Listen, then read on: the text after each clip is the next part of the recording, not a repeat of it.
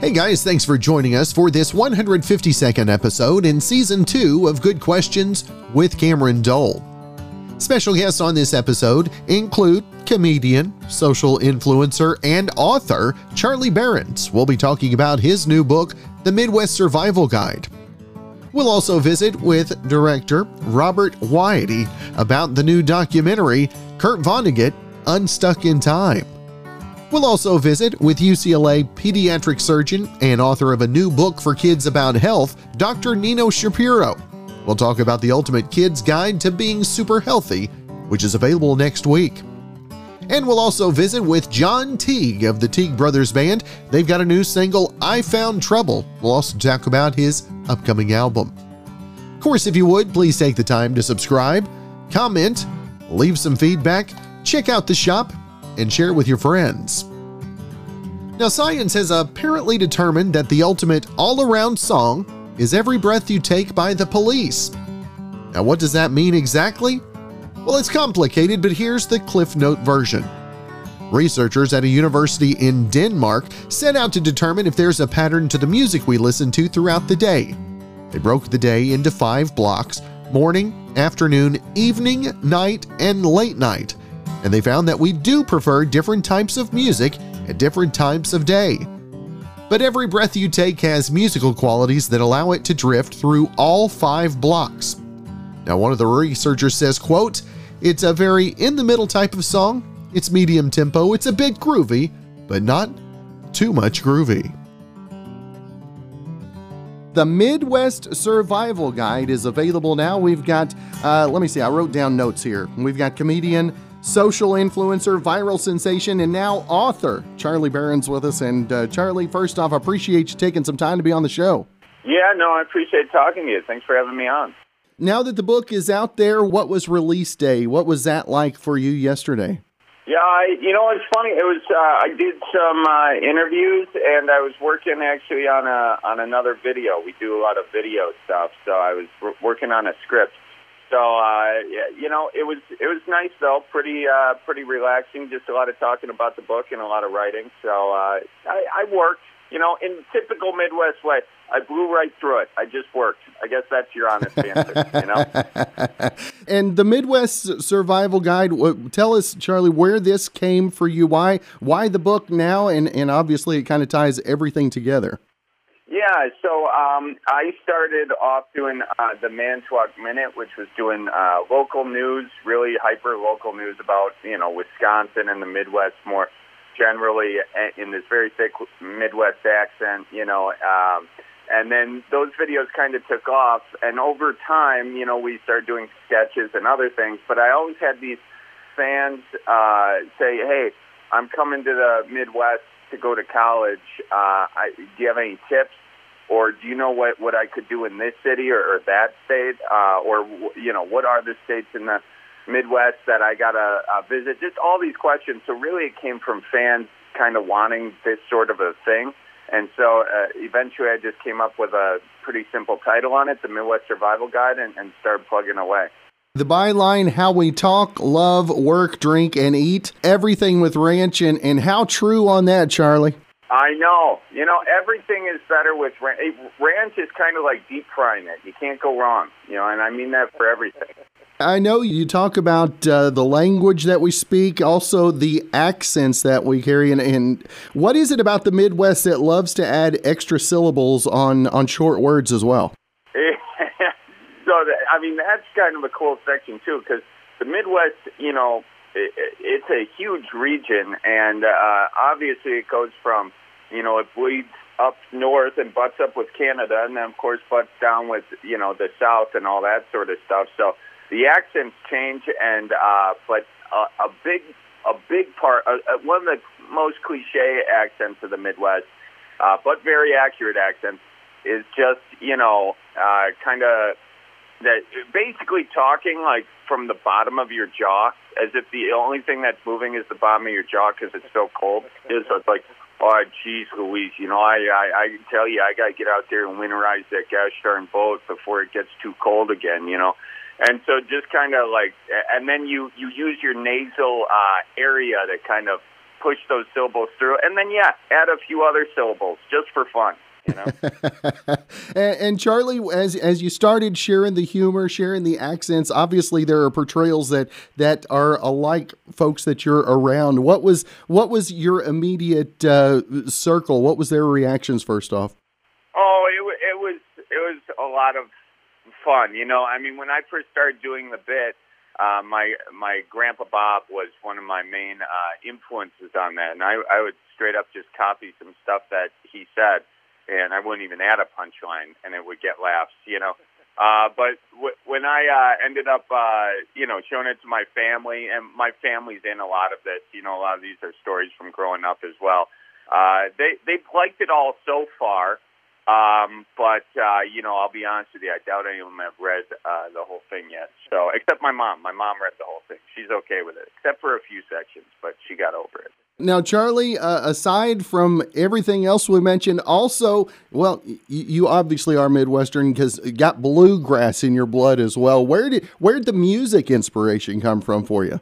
Yeah, you know, I've always been in uh, in the music. When I was in high school, I was in a really bad Grateful Dead cover band. Uh, so yeah, we had some good years in there. I won't say it was all bad, but uh, you know, I've always been into playing guitar and mandolin, um, harmonica piano a little bit, and then I connected with my buddy Adam Greuel from Horseshoes and Hand Grenades, the uh, local band, and uh, well, they're they're uh, nationally touring band, but uh, started in Wisconsin, and we just decided to do this album of Midwest songs, uh, and uh, you know that we released last year, and it was that was a lot of fun. And when I do live shows, he still uh, he comes out with me to some of them, and we do some music in the shows. That is good. And again, the Midwest Survival Guide, it is available now. Charlie, I want to make sure and let our listeners know where's the best place to find more, not only about the book, but uh, upcoming tour dates and everything else you've got going on as well. Oh, sure. Yeah. You, well, you can, you can go to manitowocminute.com. Uh, I picked the easiest one to spell, obviously. Or what's easier is you can just go to charlieberens.com. Uh, C H A R L I E B E R E N S uh, uh, dot com, and uh, or just Google the Midwest Survival Guide. Things will come up with the Google machine too. That's right. And again, the Midwest Survival Guide. Get your copy now, Charlie. Great to visit with you, sir. I hope you have a great rest of your week, and look forward to catching up again. Hey, great talking to you. Thank you for having me on. Netflix has released a list of its most popular TV shows and movies of all time by the amount of hours they were viewed. They separated them by English language and non English, but for this we will consolidate the results into one list. It's just easier that way. Now, the top shows number one, Squid Game, with 1.6 billion hours watched. Number two, Bridgerton, with 625 million. Number 3, Money Heist Part 4, 619 million. Number 4, Stranger Things 3, 582 million. Number 5, The Witcher, 541 million. Number 6, 13 Reasons Why Season 2, 496 million. Number 7, 13 Reasons Why Season 1, 476 million. And rounding out the top 10 were Maid, You Season 3, and You Season 2. Now, for movies, none of the non English ones were able to crack the top 10. They look like Bird Box at number 1, followed by Extraction, The Irishman, The Kissing Booth 2, Six Underground, Spencer Confidential, Enola Holmes, Army of the Dead, The Old Guard, and Murder Mystery. And in related news, Netflix announced that they'll release weekly list ranking shows and movies by their total hours viewed on top10netflix.com. Got a new book to, or actually a uh, documentary to talk about, about the author Kurt Vonnegut called Unstuck in Time. That's going to be available this Friday. And uh, we've got Robert Weide with us today. And first off, Robert, it's a privilege to have the chance to visit with you, sir. Oh, well, I appreciate your having me. Thank you. Pleasure's mine. Or, or we'll see how we'll see. We'll, we'll, re, we'll, reconnect afterwards. We'll see how it went. We'll see if it was pleasurable afterwards. Yeah. now, I Robert, imagine it will be. This documentary for you has been a, a long process, and tell our listeners how the the idea first came and, and what the fascination with Vonnegut's work is for you. Well, I was very young when I first approached him. I was 22 years old. I had just finished uh, my first film, which was a documentary on the Marx Brothers, which I made because I was a big fan of theirs. And uh, I was a big fan of Vonnegut's. I discovered him in high school. It was uh, the first book was Breakfast of Champions, which was suggested to me by an English teacher, and I read it and fell in love with his work. I said, "Well, this is my author." You know, I had to read everything he had written. I became somewhat obsessed and um, so now going a few years ahead out of high school, I'd finished my Marx Brothers film, wrote him a letter, proposed doing a film on him. He wrote back to me and said that was fine. He had seen the Marx Brothers film, as it turned out, and liked it a lot. He was a fan of old comedy, as am I. And um, so, uh, you know, the idea was just that it would be a fairly straightforward, conventional author documentary, the type of thing you might see on PBS on American Masters. But it turned into something very different because over the next 25 years, uh, we had a very, um, you know, really great friendship, a very close friendship. And it became clear that for full disclosure for the documentary, um, I couldn't duck around that. I'd have to sort of reveal the fact that I'd become very good friends with my subject. So that, in fact, became part of the film. What's it like, Robert, to have the relationship with one of your idols, to and, and to have an enduring work like this? Uh, the the process it took what uh, 19 years, I think, that you actually recorded with him as well. Yeah, well, I started. Uh, I was absent from school the day we learned math, so I can never really do the numbers quickly in my head. But uh, I, I, started. I approached him in '82. We started filming in '88. He died in 2007. I know that was 14 years ago, and here we are now. So it's 39 years from the time I wrote him the letter, and um, it's a great relief to have the film done uh, because I really there were long periods of time where I really questioned whether this thing would ever get finished. And as far as the friendship, it was a remarkable thing. And yes, we we I think we all have that fantasy about somebody in the public eye, possibly whose work we admire, be it a writer or a, a, a musician or an actor or uh, whatever, playwright, who whose work we admire, and we sort of think, oh, it'd be great to meet them. Maybe we'd be friends, and maybe you know we'd hang out and enjoy each other's company. But it really never happens. It's kind of a delusional fantasy. But in my case, it not only happened, but it became one of the most enduring, uh, closest relationships, you know, friendships of, of, my life. So it was it was quite satisfying. How much different is the lens going back and editing, getting this ready for release? How much I- different is it for you on this project as opposed to others because of that personal tie that you had to to Kurt as well? Well, the uh, there's a, that's sort of, there's a couple different questions in there, but I, I would say that uh, you know the length of time. I've actually uh, taken my time with a few projects. I did a documentary on Lenny Bruce that took me 13 years to make. And my joke at the time was I didn't know whether to have the film released or bar mitzvahed. Um, but uh, and then I wrote a screenplay for Jeff Bridges in in 1996 that got made in I think 2000 13. So um, I, I, I, but but but this one takes the cake at, at, at 39 years. Um, but um, I've now talked myself out of remembering what your question was. But uh, how, how, much different is the lens looking edit edit wise because of that relationship you had? Because of the relationship. Well, that's what was certainly unique about this, and it you know it it made it a different film. Uh, you know, again, it was it was after he died that it was suggested I take this route, and I was very reluctant to do it because I really had no interest in being on camera. I'm not somebody who, you know, needs people looking at my mug on the screen. But it, it really clearly became the only way out of this hole. I'd sort of dug myself with sort of full disclosure and talking about the friendship. And, you know, as it winds up, I think the film is, you know, uh, to the extent that I can be objective, much more satisfying, much more interesting, and much more unique with this element in the film than it would have been had it was if it had just been a kind of a standard, as I say, PBS documentary. And, and Robert, what is your expected takeaway from the viewers this weekend? Well, uh, we'll see. My, my feeling is that I, I hope there's something in it for the Vonnegut fans, and many of them have been waiting for this film for a long time. I've been waiting 39 years, almost seven years ago, that a lot of people donated to who are saying, Are you really making this film?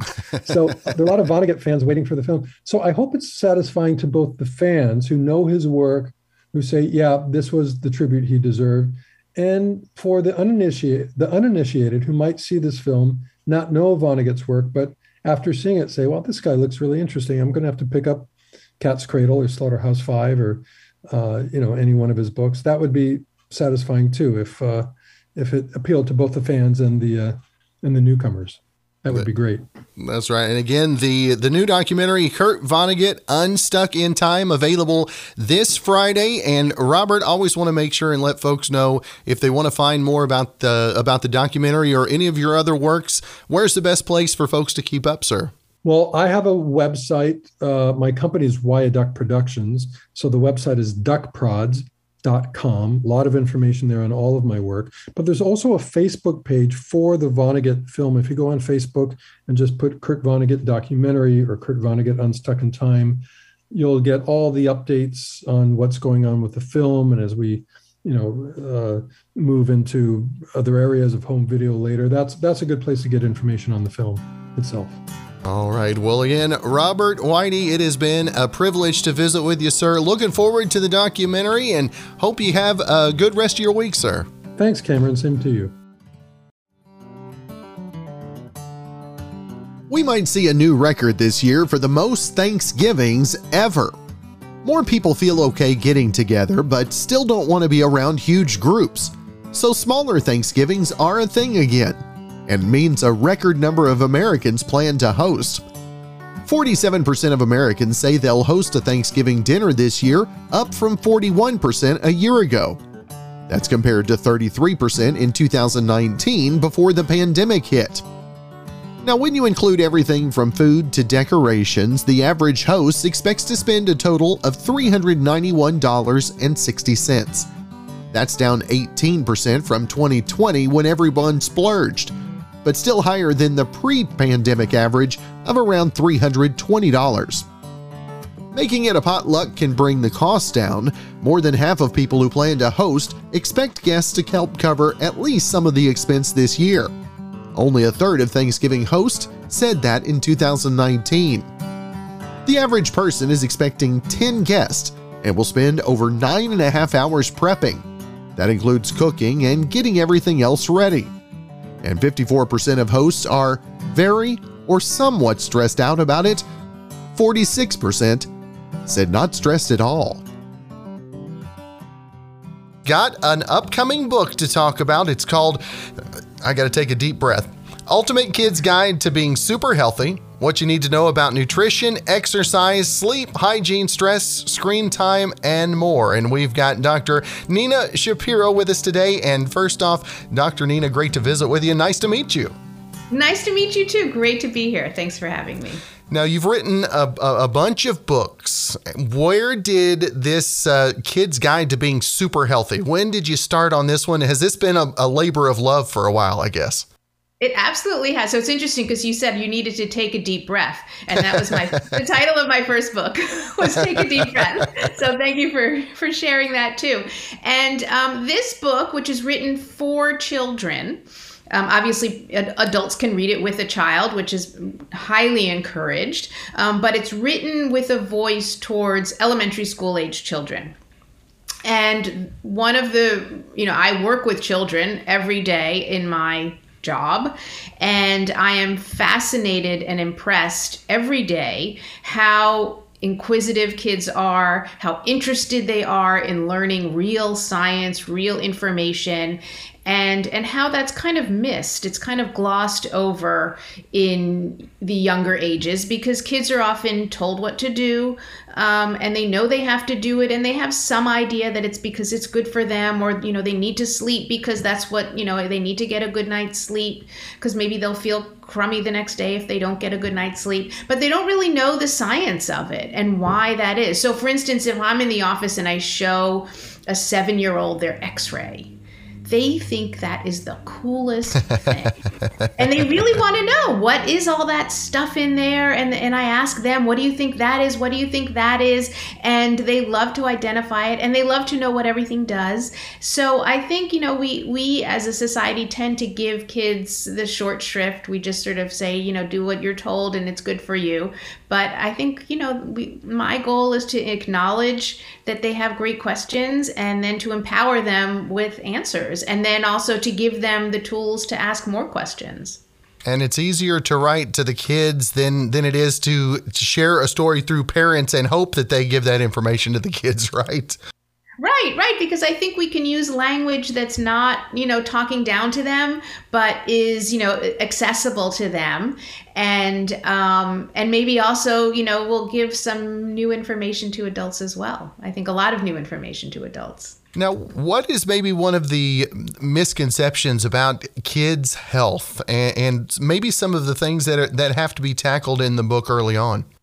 So i think you know i start with nutrition and that's a real that's a real challenge because you know i don't like to you know use the words good and bad when we're talking about food and how kids eat and what their choices are. Um, so i think you know people get really and it's, it's uncomfortable to talk about and i think it's become more uncomfortable especially after you know during this pandemic when when a lot of health practices really went out the window and people weren't healthy and eating what we would consider healthy food foods and taking good care of themselves. So um, I really think that nutrition in children is a delicate area. And um, again, I don't like to talk about good or bad. I just talk about um, here's what this type of food does for you and to you. Here's how this this is why this type of food makes you feel a certain way and here are things that help you grow. And then here's what happens with your digestion. I mean we know you know you have the feeling of being full and we know the feeling of being hungry and we know the feeling of what food tastes good. Um, but what happens after that? There's so much more that i think young kids can understand and then think about food differently and hopefully in a more positive way um, where they can make decisions and really understand uh, what they're doing talking about health with kiddos as well, I mean, you probably don't have to deal with some of the health issues that, that you have to deal with people with a little bit more age to them as well. So, able to keep it uh, a, a little simpler, if you will? Yes, I mean we're not talking about chronic hypertension and chronic heart disease. You know, certainly they're children with with these rare disorders, um, but this is to sort of begin health practices early, so hopefully they won't have a lot of the chronic illnesses that we're seeing in you know older children and even young adults. Um, and so I try I try to just talk about like here's your body, here are all the great things that your body can do, and here are all the things in your world that your body can work with and that you know the world can sort of work with your body as opposed to you know this is healthy this is unhealthy this is good this is bad. Um, here's all this great stuff that maybe you didn't know. And and it's always easier to to give examples rather than just saying just don't do it. Right right.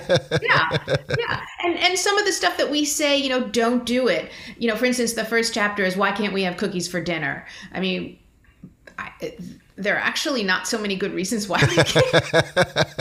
um, no, no, no. But you know, then talk about like, okay, well, let's break it down. What's in a cookie? Um, and frankly, most, you know, certainly if it's a homemade cookie, there, there's really not that much bad stuff in a cookie or unhealthful stuff in a mm-hmm. cookie. Um, but you know, just sort of let's think about what else is important uh, for us. And and I think you know, I think kids will enjoy it. I hopefully parents will enjoy it as well. Um, I try to keep it light. Um, I do give a lot of examples. I give a couple of you know, for each chapter, there's a little to do uh, activity. Some of them are a little messy. Fair warning for parents. uh, do it in the kitchen or in the or in the bathroom. There's a little bit of mess of messy stuff in the hygiene chapter. Um, but you know, I want to make it fun. I want to make kids interested in it. I want them to, you know, and I also wanted to generate more questions and and make them really think about it. So, how was your writing process having to write to a different language, a, a different, uh, yeah. a different audience? I mean, how much did you have? How much of a challenge was it for you to make this more accessible, if you will? So it, it was a bit of a challenge because I want it to speak to a, a, range of ages. So, you know, as young as five or six, all the way up to 11 or 12. So that's a big range. But a lot of books are written, you know, certainly we talk about chapter books that, you know, may be written for a fourth or fifth grader, but a kinder or first grader can read it. Um, I speak to children all day. So I really enjoy it. And again, I, you know, I see zero to 21 year olds every day, and most of the kids are elementary school or younger. So I am familiar with the language that they're uncomfortable with, the language that they're they're comfortable with. Uh, so it was a lot of fun. But, you know, again, a lot of my writing before that, or all of my writing, was to adults, whether it was to parents or colleagues. Um, I speak to adults, I speak to parents. But I'm really looking forward to now, hopefully, if we can start to do some things in person, to, to do some you know speeches and events with children i think that'll be a lot of fun hopefully once we can do that safely And after everything we've gone through these last couple of years, how much have you noticed the need for mental health, especially of the youngsters? Because I mean, we've we've all lived life and gone through some stuff, but I mean, this is something we've never seen before. Yeah, and for kids especially, you know, and everyone says, well, this age was really hard. You know, it was hard to be a preschooler, hard to be a college freshman. It, was hard to be anybody during this time. And right. kids really suffered, you know, whatever sort of transition in school that they were going through, or, you know, even preschool ages, they suffered ways that we don't even know yet. And I think, you know, especially because kids don't necessarily have the language to even understand what that suffering was. Um, I do talk about that in the book. You know, again, in a lighter way, I use the word stress and anxious and nervous. I think um, that's pretty accessible to most school age mm-hmm. kids. They know the feeling about being nervous, definitely. They know the feeling of disappointment and anger and frustration. So I sort of bring those words in. And I also acknowledge that these are all normal, healthy ways to feel. They should not feel that they are a bad person or it's a bad feeling or a bad emotion. Um, but they just, you know, I try to give them some tools on what to do how to when they have those feelings how to deal with it, how to express it appropriately, what's not appropriate. It's not appropriate to hit your friend or your sibling if you're feeling frustrated, um, but it's but it's appropriate to feel frustrated in different situations. And you know, so I give them some tools on what to do if it's happening at the moment, and also some tools on how to sort of you know stress maintenance that we all need to do and we don't do enough of it. And how much can the stuff that is in the book be applied to each and every life to make them be super healthy? I mean, how attainable is that as well for the readers? So I think it is all attainable. And another thing that I say is that nobody is perfect. And so this is not a book where here's the here's the formula, here's the cookbook recipe recipe to have, you know, the healthiest lifestyle when you're 7 years old. It's by far not possible and I don't recommend even trying that. But I do cover really the air all of the areas that are in a child's day, so including sleep, screen time, uh, you know, exercise, learning, all the things that a child does, and you know, just to take little bits of that and incorporate that into any child's life, I think is very doable. But again, understanding, and I say this several times, is don't expect to do this perfectly. You know, there is no person in this world who, you know, has the perfect lifestyle. There's no best exercise, there's no best sleep pattern, best lifestyle, etc. Um, but just, you know, here are some tools that you can use yourself and uh, you know and i think kids will get a little more sense of independence and you know better relationship with their fam- with their parents um, and the grown-ups that they're they're around um, so you know again it's it's really to empower them as well and what is it like after? I know you have your copy of this as well. What's it like to see the finished copy and then to receive the feedback that you've received from from other, others that have had an advanced opportunity to read?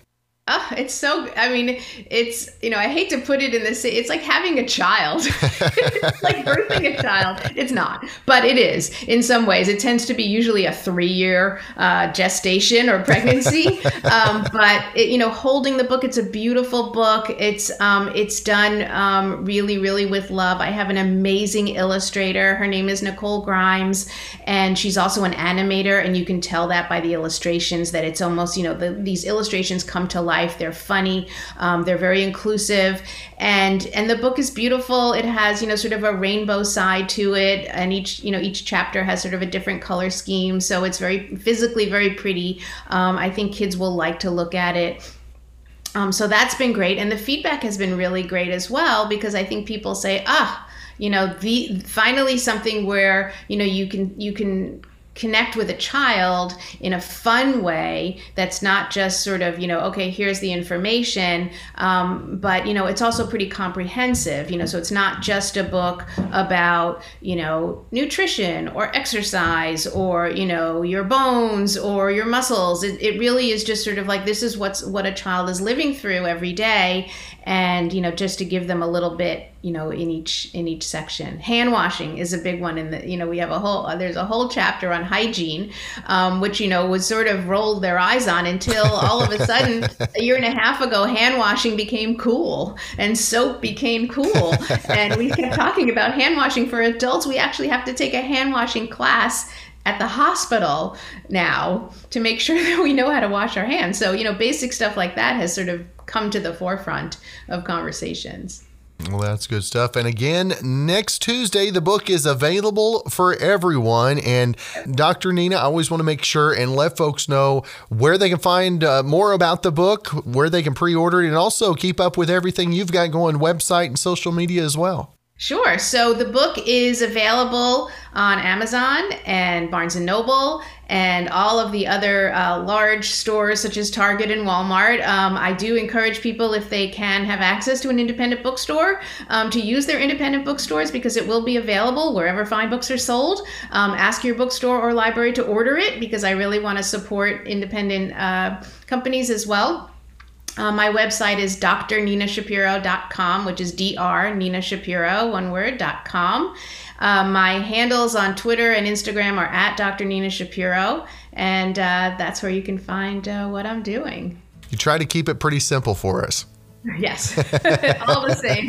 and for myself too. That's right. Well, again, the Ultimate Kids Guide to Being Super Healthy. Get your copy ordered. Uh, have it in your hands next Tuesday. And Dr. Nina, thank you so much for your time. It's been a privilege to visit with you, and uh, hopefully we can catch up again real soon. That would be great. Thanks for having me. Well, here's something we've been doing wrong for our entire lives. You're probably using antiperspirant incorrectly.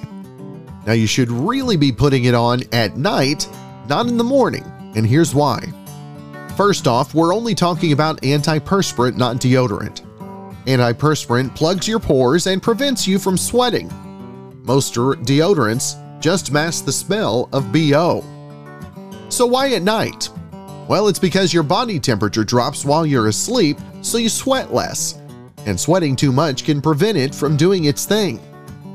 Now, basically, putting it on at night gives your skin more time to absorb the active ingredient, usually aluminum. And most antiperspirants are designed to work for 24 to 48 hours, so it'll work fine the next day. Now, showering won't wash it off, so you can still shower in the morning and depending on how much you sweat, you might not even need to use it every day. Now, if you're a deodorant person, here's another tip. You shouldn't put it on right after you get out of the shower. Deodorant is meant to be used on skin that's totally dry, so it works better if you wait until your pits have aired out and there's no moisture at all always good to have our friends back on the show and putting a face with the name, as uh, as we said before yeah. we came on. John Teague of the Teague Brothers Band with us today, and John, good to visit with you, brother. Hey, what's up, Cam? Thanks for having me, man. Always good to visit with you. And uh, I know we got a new single to talk about, got uh, some upcoming music, all kinds of stuff uh, going on. First off, let's talk about the I Found Trouble. Where, where did this song come from for you, John? Man, um, I, I feel like uh, we, we try to do a good job live of making people dance. And, and this is just one of those dance tunes. The lyrics, I mean, are really just about a guy who's falling heads over heels over this girl who is way out of his league, you know, and so, but he's going to make an effort, you know, and that's all we really can do. But she sticks around, you know, and that that's really all it's about, um, and just making it fun and easy to dance to. And uh, the band really, you know, leaned into that, so the whole song is just super, makes you want to move, you know. How's the songwriting been for you as of late? How is uh, how is that uh, now that you, now that getting out and playing has has that reinvigorated the songwriting process for you? Yeah, because the songs I was uh, the songs I was writing during the pandemic were not as like happy. I can hardly now imagine. right? Yeah, it was kind of I was getting down on myself, and then I got COVID myself, and that was rough, and it whooped on me. And uh, but during my 12 days of having all this brain fog and all that, like on the way out of COVID, I just really just started hammering down. And uh, yeah, I've written another 10 songs besides the 10 we wrote last year. And uh, a couple of the songs on the new record uh, are songs we wrote in actually like 2020 or uh, 2019. But uh, they're, they've kind of circled around. They've made their way to finally a record. It's kind of funny how long it takes from the time you write one to the, for the time for you guys actually get to hear it. but uh, but yeah, I'm super invigorated. I've always been a nerd about songwriting, and uh, so I'm always writing. I mean, always. I was just writing before we got on the air. So yeah. Now, what is it that inspires you? What is it that uh, in the day to day, is it just uh, catching a word, a phrase? What is it that you're like, ah, I got to sit down? Yeah. Yeah. It's sometimes it's an interesting thing, or it could be a melody uh, that is like a lyrical melody that, like the the whole I found trouble thing was the skip, jump, and bounce off a fumble like that just came to me one day, jacking around, and I was like, you know, that'd be kind of cool. And I just cataloged it, and then I came back and and put it to a whole chorus and then a whole song. You know, so I kind of built it around that chorus. The whole song built around the chorus.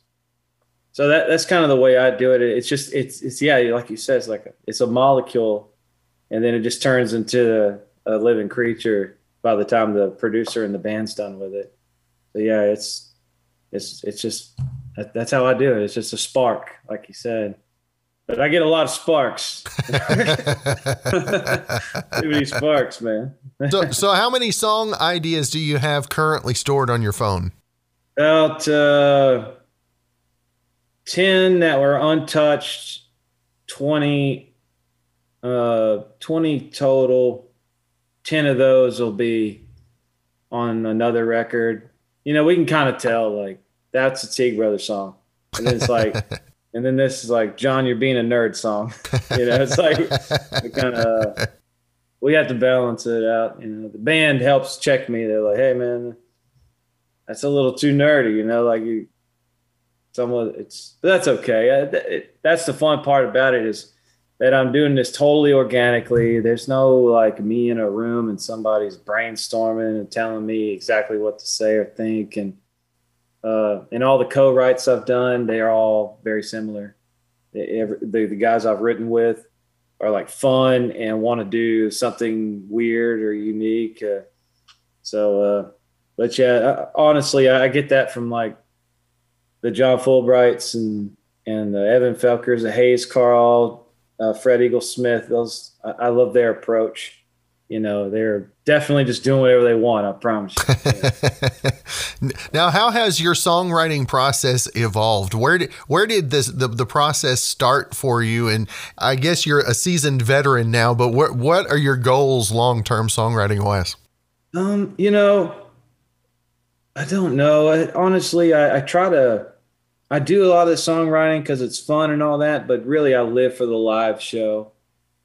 Um, so hopefully they all ultimately end up in some live setting and rocking the place, and that's that's that's where I'd like them all to be eventually, um, or on a really good record, um, um, or you know, or produced well. You know, that's kind of.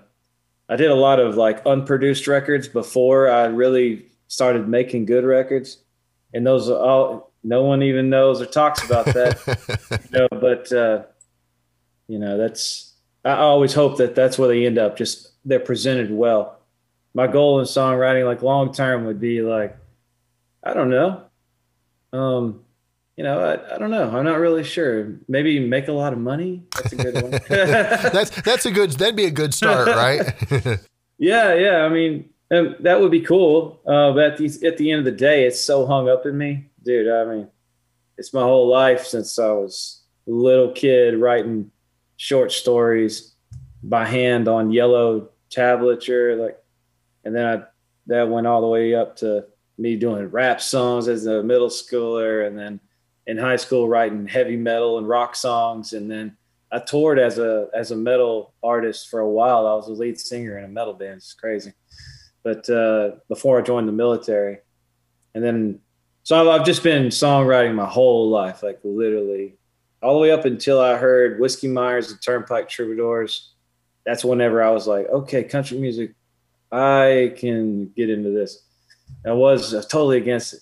Uh, I, to, I remember I told my wife whenever we first got married, I'm like, you'll never catch me in a pair of cowboy boots. You know? this was before I went to Iraq. And then in Iraq, and then, you know, wanting to be home and like I connected with country music because it's more real you know it's like more tangible things that they sing about and not necessarily all these conceptual things that metal and rock music tends to sing about so that's i just fell in love with that so the the Texas music scene kind of fits perfectly with a, a, little bit of an edginess to it, a little bit of rockabilly in there as well. So how how do you meld the loves of music of your life into your sound? Man, I like that dopamine hit. Really, uh, I, I, chase that. You know, I, we we call it a vibe. You know, uh, we chase it. We, we pursue it actively as a band. I do it as a lyricist already, and I, I do a lot of the musical melody on my own. So yeah, I, that's really what I, my uh, what I'm shooting for when I'm sitting down, you know, and, and like what I try to implement into every song is like, how do I turn that phrase that really just make, makes you melt a little bit and, and makes sense, you know, phonetically, lyrically. Um, but man, my real life experiences really just feed all of that. I, all the songs I write have some sort of like real life, you know, basis or feeling or emotion or experience, you know, whatever I went through or somebody I know went through or, sometimes it's a folk story, like a folk tale that we hear around like Southeast Texas. There's a lot of Southeast Texas in my stuff, rice and cows and rainbow bridges and all kind of stuff. that, now, who has been the biggest inspiration songwriting wise? Who has maybe helped you shape that songwriting ability? Um, probably number one number one and two is my mom and dad. Both of them were really accomplished songwriters.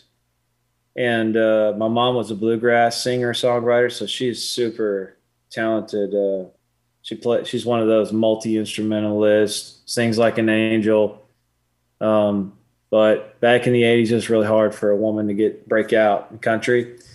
But and she had two kids at home, so she went came home from Nashville and raised us instead. So I'm thankful for. Appreciate that. but so it's kind of embedded in me that way. But uh, my, my dad also is a honky tonk guy, so I have like this like this. He was big on the live show and presentation and all that. So those two really kind of built me into who I am. Like as you know, made me want to do something that's tasteful and sounds good presented. But uh, you know, beyond that, you know, I like Evan Evan Felker and uh, like some of those uh, Robert Earl Keen, you know, those guys. I feel like I just I just pray one day I'm as good as them, or or they they at least tip the hat to me one day. I don't know. You know, that's what you always, as a songwriter, those are the guys to me. You know. We talked about uh, upcoming album. What's time frame on the release and how much? I think you said you still had almost a, an album worth of material still in the in the coffers too. I did. Uh, we this this record is done. We finished it in August. Um, so I found trouble is the first of that record, and it's a ten song full length album that's going to take you on a roller coaster of of sounds and and uh, and ideas and and stories. I can't wait, man. I'm totally totally excited about it. Uh, as far as timing, I think that it's going to be a slow release. That's kind of the way things are these days. You know, like I want radio. I want y'all to have it for a while and and uh, have the time that y'all need with it. And I learned to like you kind of plant the seed, let it bloom a little bit, and you bloom a little bit more. I learned over the years, you know, releasing the last couple or re- last record and a half, you know, what kind of works for us as a band, how we release things. And uh, so, yeah, I would be looking at probably another single in March or something that maybe not as radio friendly because I do have a potty mouth sometimes. Say it ain't so. One, yeah, yeah, yeah. but uh, yeah, so uh, probably have around March have another one drop and then hopefully full album before the end of summer. You know, it's really hard to say because you got to build this. You got to build a team to release stuff. So like, starts with the radio promotion, then you got a publicist, then you've got, you know, distribution and uh, management. I mean, there's just a, and agents and tour booking. There's just so much that goes into it before I can say, "Hey, Cameron, on this day, you looking." so, but I would say somewhere around summertime. That's what we're shooting for. Now, how much has the mentality of the business changed for you? You talked about, uh, you, you, know, you always used to, you always used to think about the album coming out, then you start getting singles off the album. But, but now you're not the first time I've heard, you, you know, getting singles, getting the stuff growing leading up to the release. How, how has that changed from when you first began? Because when you finish that first record, like when we finished Harvest Day, I was like, let's get it out right now. I'm so excited. You know, we have this whole thing, and then everyone's like telling me, pull the reins back, pull the reins back. Well, we didn't because we didn't have anything. So, and so from the beginning, now, you know, that once I got that out of the way, I got that off me, and I realized, like, oh yeah, these people were pretty. They were actually right. Like, I should have held up and shopped this to the right distribution company, and you know, they were right about it, but at the same time, you know, as an artist, I just felt like we needed content, and so so day one, me, that's that's what I was thinking. Now it's like, okay, we got plenty of content. Like, let's give them this one and see how it does. Give them this one. Let them, you know, just let it grow over time. Because on top of that, we got music videos we got to shoot. You know, there's just so much you really do need to have a full tank before you drop the whole thing. you know, I kind of, I kind of take the airplane approach where like the plane's got to be up in the air and be full of fuel before you can drop a bomb. You know, you, you can't just, you know, fly halfway and drop a bomb where you don't want it. You want to be in the right place when you drop it. So, and once it's dropped, it's gone. It's, there's no getting it back. You can't put it back and say, oh, no, no, wait, you know. So that's why it's important and I would encourage all artists to do the same. You know, take your time. It's I know it's exciting. It's always going to be exciting. Even in three albums in, you're going to be excited, but do it right, pace yourself, and then it'll let the life of that album like for a lot longer. You know, we've gone almost two years of the full length record because we we started doing it the right way. You know. And so, and how how hard is it to to take those lumps and be like, okay, yeah, we learned. We'll we'll do it different next time around. Or are you hard headed enough like me that you're like, we're gonna just keep on doing it the way I say do it? Yeah, yeah, because like even I found trouble. Like we're kind of in talks with a management company out of Nashville, and they were kind of like, hold up, hold up, let me let me, and I'm like, no, no, no, no, no. Like this song. This is way overdue. Like you don't understand. Like we're going into the new year, and I need so I want the radio to have something. It's what I've done for the last two years. I'm not going to change that because you're considering us. You know what I mean? It's right. like I would rather be like if if, he, if they would have signed us and been like, all right, we're going we're we're pulling it, and they had a really good reason, I'd have said, all right, but you know, since I'm still pretty much in control right now, we're doing we're doing it my way. So you guys have got the song, you know. So that's kind of how it went with this one. It's kind of funny. Yeah, yeah. But you're right. Yeah, I'm I'm just stubborn enough to. We're gonna do it whatever we got to do. Yeah. well, John, if folks want to find the, the new single, obviously uh, they can call in to Country Radio, request that. Uh, but also, uh, if they want to find uh, more info about the upcoming releases, tour dates, uh, social media, merchandise, all of that stuff, where's where's the best place for folks to keep up with the Teague Brothers Band? Man, all our socials are are pretty hot, and I'm on them every day and jacking with people and everything, uh, posting pictures and stuff. So I try to stay on it. But our website's like kind of a hub where you can go everywhere.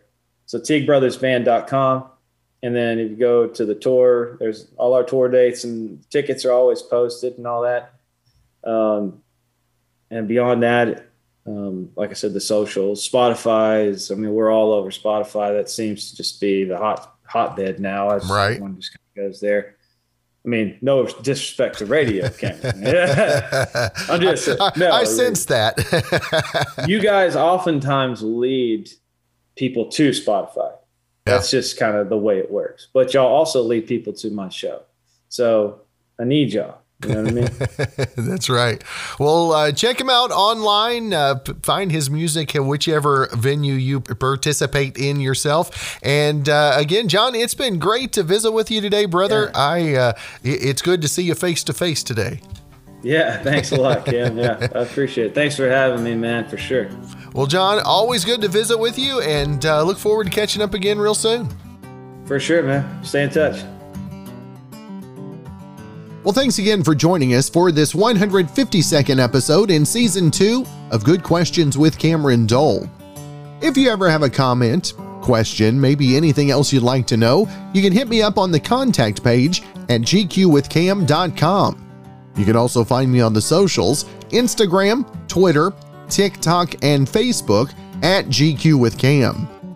If you'd like to help out in the funding for this podcast, you can visit our merch store where we've got hoodies, shirts, mugs, tumblers, stickers, backpacks, and more. That's gqwithcam.com forward slash shop.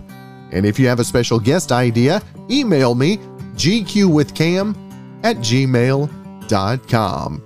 Well, thanks again to our good friend Brandon Allen for coming up with our theme music. We're going to let him play us out. Hope you guys have a great rest of your evening.